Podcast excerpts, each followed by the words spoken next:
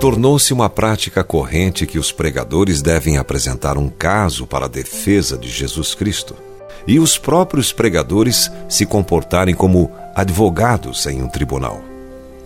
Os pastores, dizem, devem ser como advogados falando à congregação, como se fosse a um júri, argumentando para chegar a um veredito em favor de Jesus. Essa abordagem parece muito correta, plausível e sensata. Mas será que é? Não, de jeito nenhum. Essa é a nossa abordagem humana tentando transmitir a mensagem do Evangelho com a sabedoria das palavras. Jesus não precisa de defesa. A época em que Jesus foi levado até o tribunal de Roma para ser julgado por Pilatos já passou. Hoje, Pilatos está por trás das grades da história e Jesus é o seu juiz. Não somos advogados, somos testemunhas.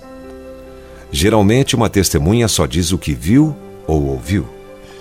Às vezes, porém, uma testemunha é uma evidência.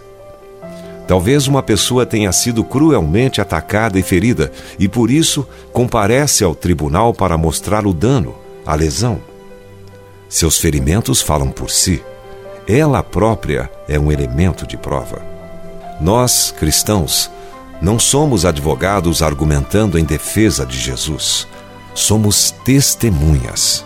Testemunhas não argumentam, defendem ou fazem discursos, mas simplesmente falam a verdade, afirmando o que sabem. Quando Pedro pregou no dia de Pentecostes, ele disse que 119 pessoas, além dele, eram testemunhas da ressurreição. Na verdade, nenhuma delas tinha realmente visto a ressurreição real de Cristo. Mesmo assim, aquela ressurreição havia transformado cada uma daquelas pessoas. Elas mesmas foram reavivadas com uma vida ressurreta, cheias com o fogo de Deus. Elas eram a prova de que Jesus estava vivo. Se Jesus estivesse morto, aquelas pessoas não seriam como a multidão agora as via, confiantes, vitoriosas, corajosas. Seriam como eram antes, servis, se arrastando para a segurança de uma sala blindada, cheias de medo.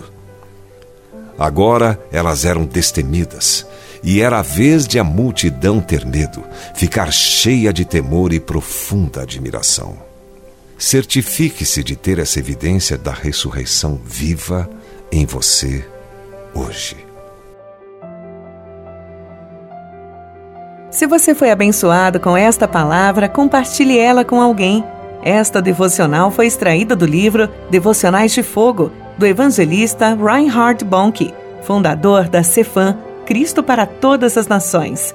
Para conhecer mais sobre a Cefam e seus inúmeros projetos evangelísticos no Brasil e no mundo, basta acessar cfan.org.br ou baixar o aplicativo Cefam Brasil nas plataformas Google Play e Apple Store.